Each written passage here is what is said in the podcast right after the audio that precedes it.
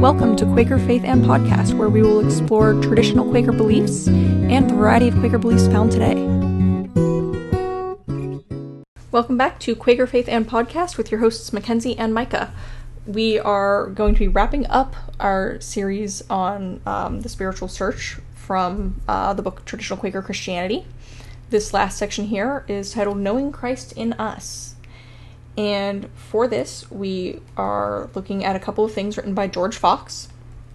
The first one, he says that uh, he was in a church and the priest took for his text these words of Peter We have also a more sure word of prophecy, whereunto ye do well that ye take heed, as unto a light that shineth in a dark place, until the day dawn and the day star arise in your hearts.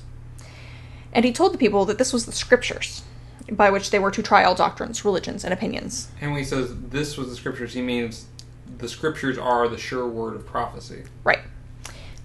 Continuing.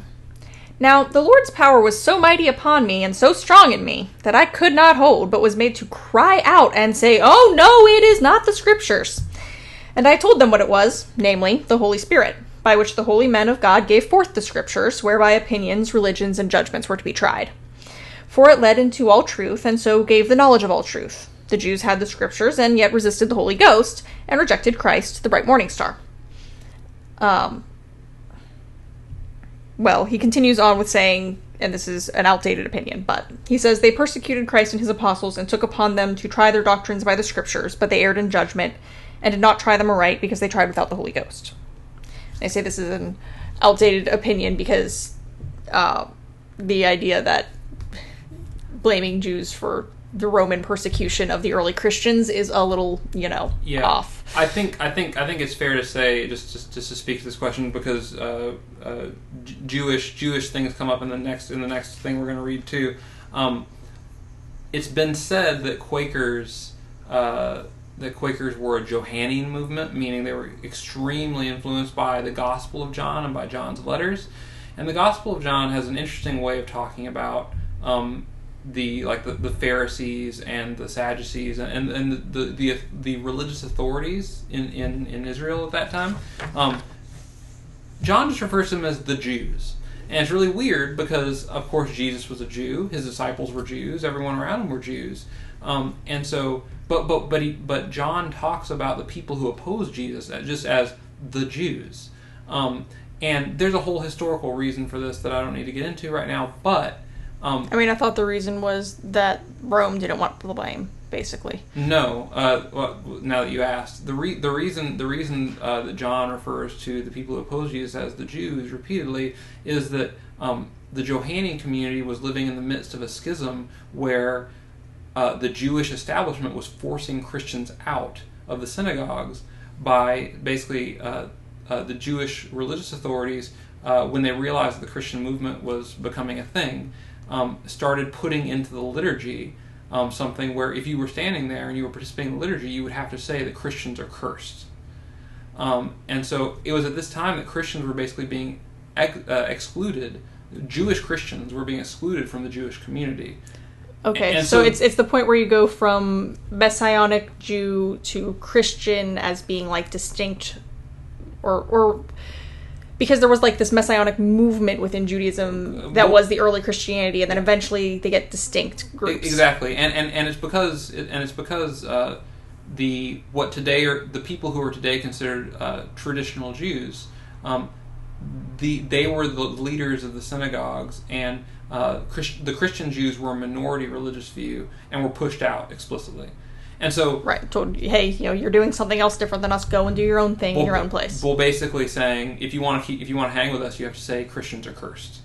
Um, so, so that's the context in which John John talks about the people who were against Jesus as being, just as the Jews, when of course Jesus was a Jew and his disciples were Jews. Right, and so really he means more of the Jewish leadership. Right. So it's kind of like saying the Catholics when you mean like the Pope and some cardinals. Exactly. So, especially when you're talking, it'd be like talking about the Catholics when you when like you're talking about the Catholics persecuting a monk who disagrees with the Pope. Right.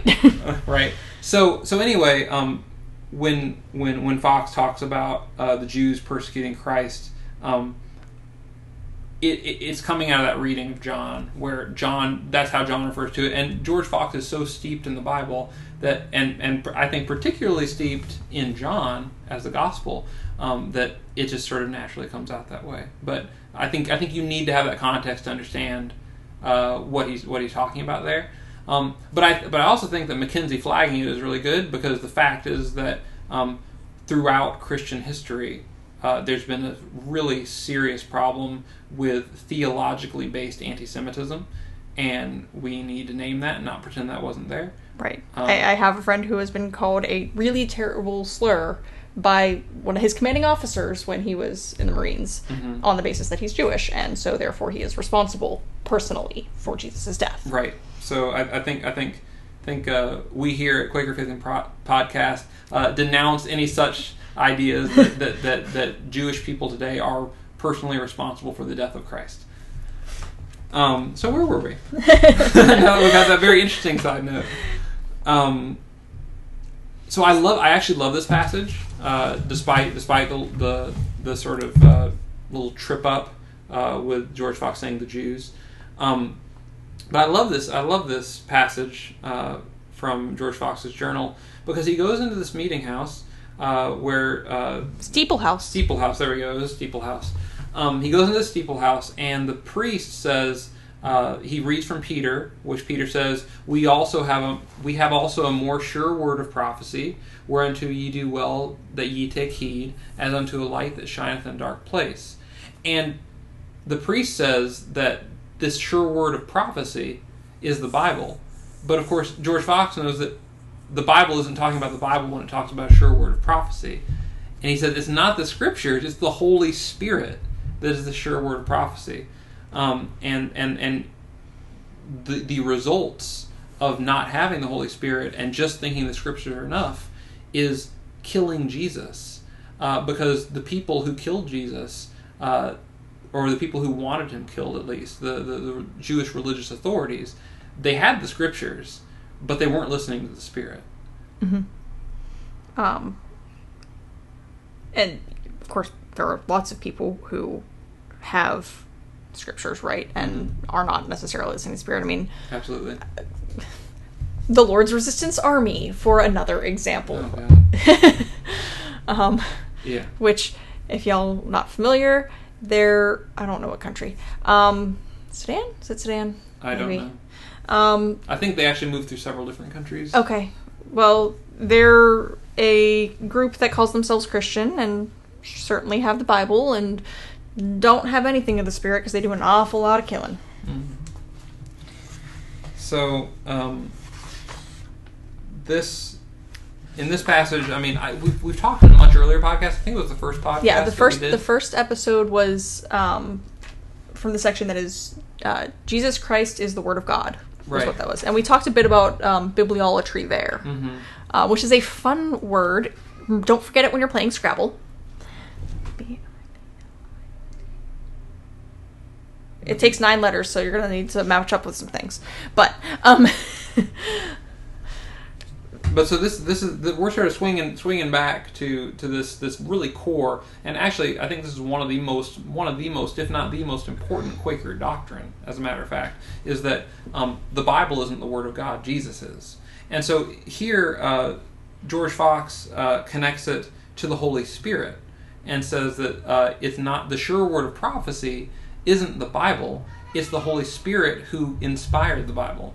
And, uh, you know, for some of us today, this may seem like sort of a quibbling distinction. Oh, sure, Bible, Holy Spirit, whatever. But at least I still think it's very a very important distinction, and and certainly for uh, folks in that time, uh, the priests held the Bible and used the Bible as a weapon and as a source of their authority. Um, when in many cases they didn't know anything about God or they weren't interested in knowing anything about God. They just wanted to know what the rules were and how they could be in charge. Um, and that's uh, that that's a central a central insight of the Quaker movement and of other spirit led movements in the past that um, you can't uh, you can't get a lock on God by by just sort of holding the Bible and saying, well, it says here, because uh, the Holy Spirit is really is really the authority, not the written words. Right, and I think that's um, something that comes up in a lot of um, the sort of culture wars that are going on in Christianity today, um, where one side or the other of any given piece of culture war will say, well, you see, here's the difference between you and me. My side is biblical, and yours isn't. Right. Um, and completely ignoring that maybe the other person is also looking at the Bible and seeing something different than you are. Right.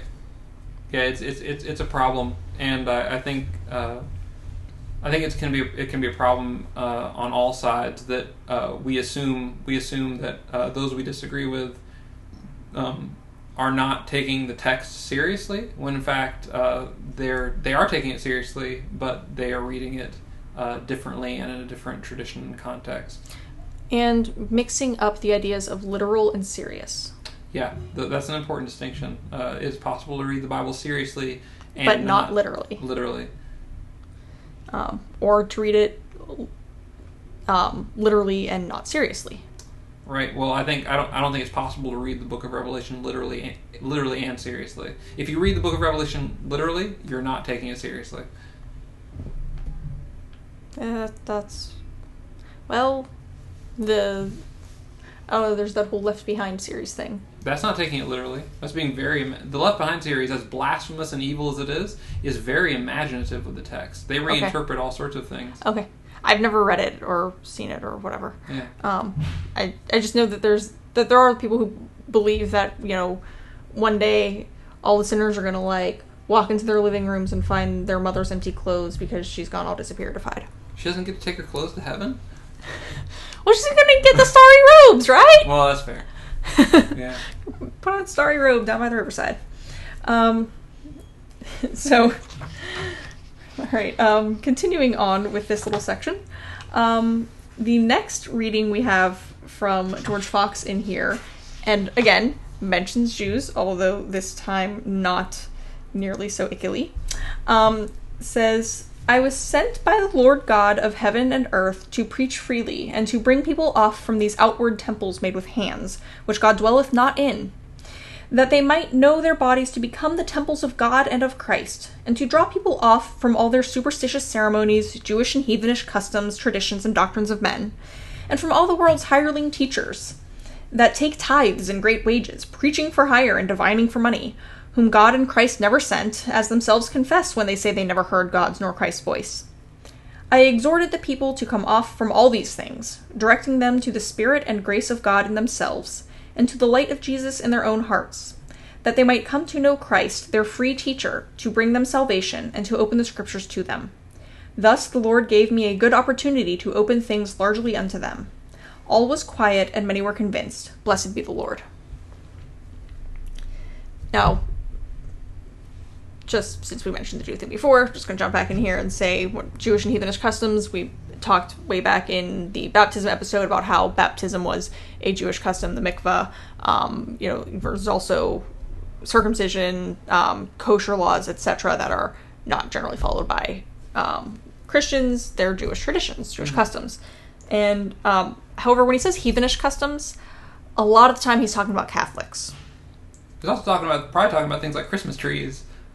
Yeah, Christmas trees are definitely heathenish custom. yes, uh, the the May- ba- may- bail may- bush. maypoles.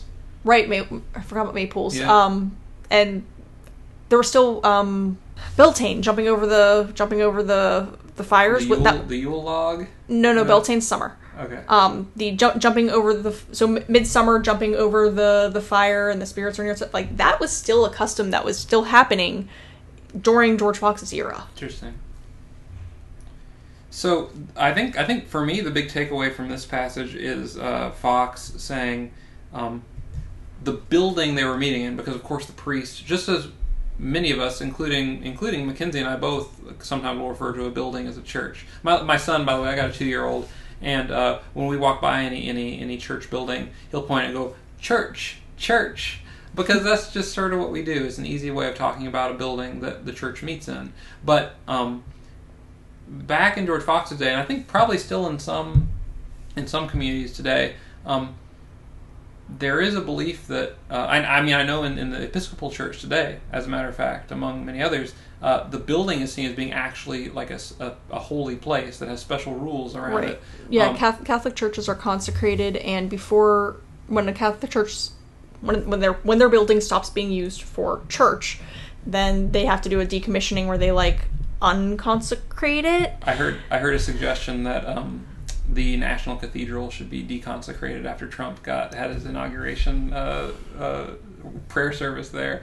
Lots of presidents have done that, so you know May, may, may, politics inside the National Cathedral is perfectly normal. Apparently, as Yeah, weird as that seems. may, may, maybe the national maybe the National Cathedral was already deconsecrated by so many politicians doing their political stuff there. Yeah. Anyway, Anyway. I know. I know that.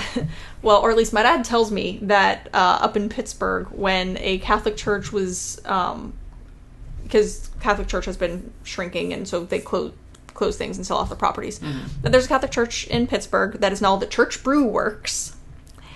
And that when that was sold to a brewery, my dad says that there were nuns picketing outside. Of course, it's been deconsecrated, but still, But the still. idea that Yeah. that that place that had been you know considered a holy place for so long that was uh, I was actually just far. I was actually just in uh, in New York City in Manhattan yesterday, and I saw a um, a church building that had been repurposed as a gym. Um, and I gotta admit, it made me uncomfortable. sweating with the spirit, huh? Yeah, it just it made me uncomfortable because they had banners outside, and it really it still really looked like a church building. There's a lot that get turned into like loft apartments and things. hmm For some reason, that doesn't bug me quite as much. I don't know why. There's nothing rational to it. But um, I think I think uh, a person from you know the Roman Catholic tradition or the Episcopal tradition might say there's actually very there's something very rational about it because that is a holy place and has been sanctified by the prayers of the saints and by the performing of the sacraments and it's a holy place and you should feel uncomfortable if they turn that into a gym. Um, and whether they're right or they're wrong, I admit I, I, I get the feeling. But Fox's Fox's point here, which I think is important, is that um, at the end of the day, granted or not that, that buildings can become holy places, at the end of the day, the the true temple of the living God is not a building. It is the people of the church. That the Holy Spirit dwells in us, because that that was the point of the temple in the Old Testament um, was to be a, a dwelling place for the Spirit of God, and in our in our time and, and in, the, in this in this covenant that we are in with God now as followers of Jesus, the dwelling place of God, the temple of God, is us. The t- the Spirit lives in us, Well, and, so if, and if you believe that God is omnipresent, you know, everywhere, then the idea that he needs a specific house seems a little odd. It is. It has always been kind of a weird concept, and, I mean, I think you get indications even in the Old Testament that God thought it was a, kind of a bad idea um, to build a temple. Um, but in well, any, except in what's that Hezekiah, where he's like, "Hey, you haven't built it yet." right.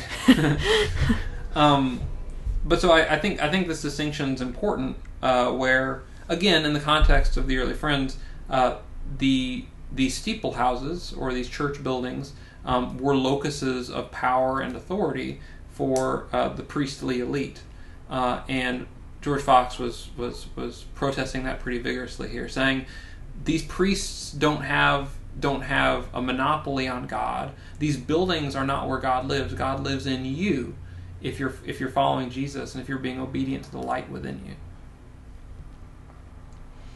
And um, from that is where I think. Oh, at the beginning of this episode, I said um, that that well, Micah said he was in a meeting house where, where the priest said, I was like, no, no, he was in a steeple house. Yeah. And Yeah. from that is where um, the uh, old timey Quaker references of um, houses of worship with steeples as being steeple houses comes from, whereas we meet in meeting houses. Um, although I do know one in Virginia that has a steeple because it used to be a Catholic church. I think Catholic. Methodist? Eh, something. Used to be some other kind of church. Um, Building. but yes. See? there, yeah. Anyway, um, that um, the idea that the church and the way that word, which I think is ecclesia, is used in the Bible, is refers to the people, the assembly. not to the building. Because of course, you know, plenty of of people throughout time have had worship in a field, Right. under a tree, in people's living rooms, whatever. Right. And The so church- the church is the people, Right. and the building is either a meeting house or a steeple house. right. I, I'll often say church building just to kind of. right, to specify. The, the, the building that belongs to the church. Right. Exactly. Yeah. Um, So uh, I think it- you know it's an important point now that, that the church is the people, not not a building, not an institution, but it's the people. It's the assembly of God. It's the people of God. It's the people assembled together, um, assembled together in the Holy Spirit. Uh, and I, I think I think it's, it was an important. It's an important point today. It was an important point when George Fox made it in the context of uh, the institutional church and all their buildings and all their riches being a state power that was coercive. Uh, so even probably even more relevant uh, at that point. But maybe it's relevant. Maybe it's equally relevant now too, because although in in this country there's not uh, a coercive state church, um, to bring it back to the prosperity gospel, uh, there are.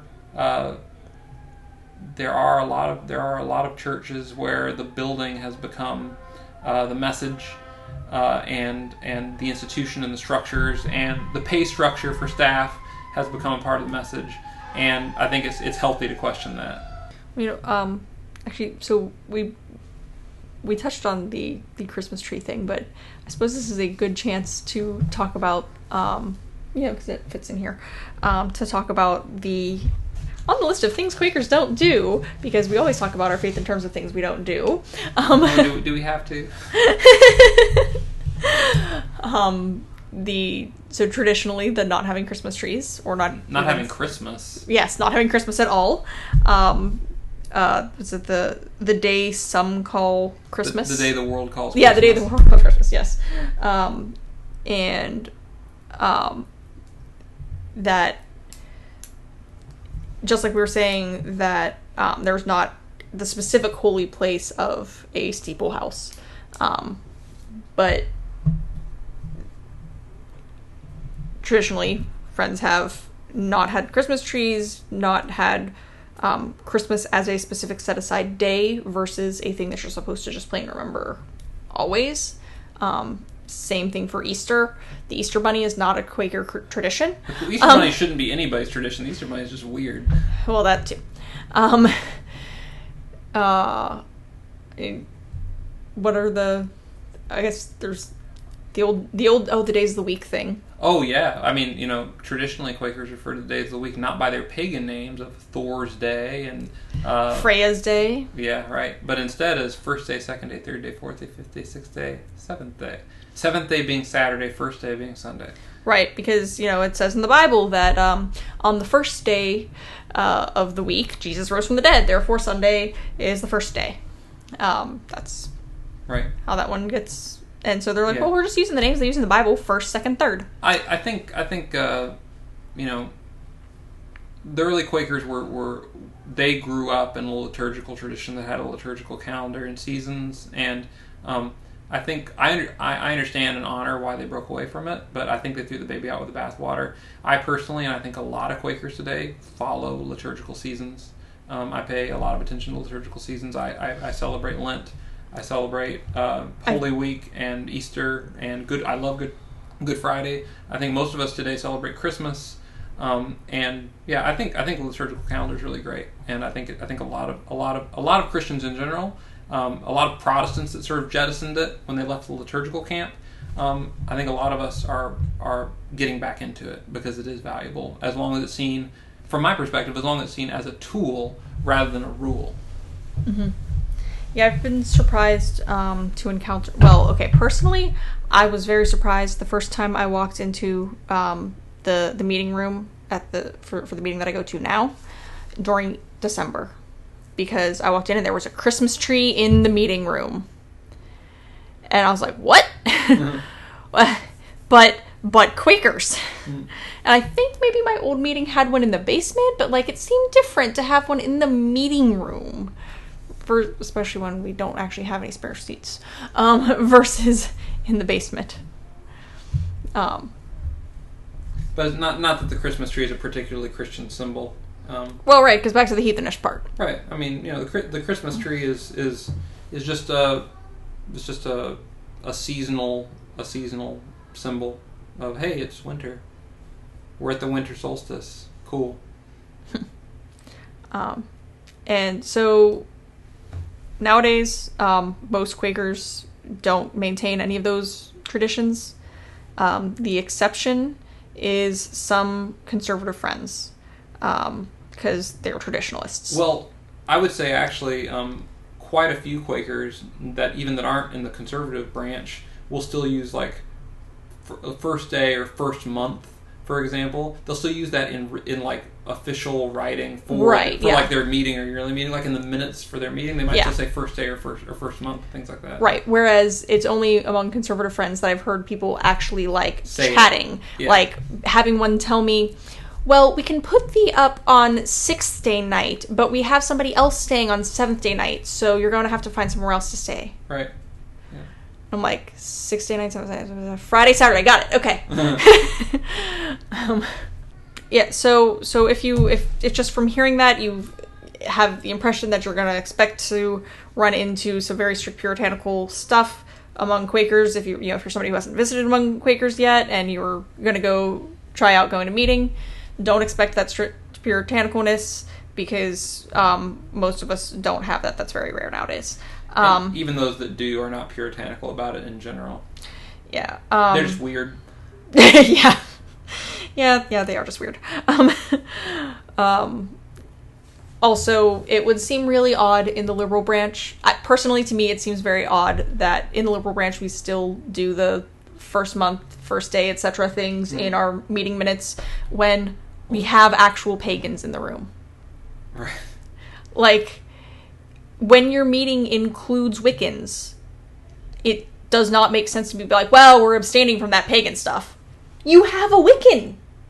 No, you're not.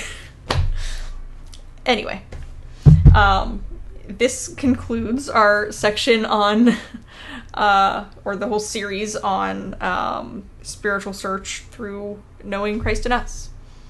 You can find us on the web at QuakerPodcast.org, as Quaker Podcast on Twitter, Facebook, or Patreon, and on iTunes.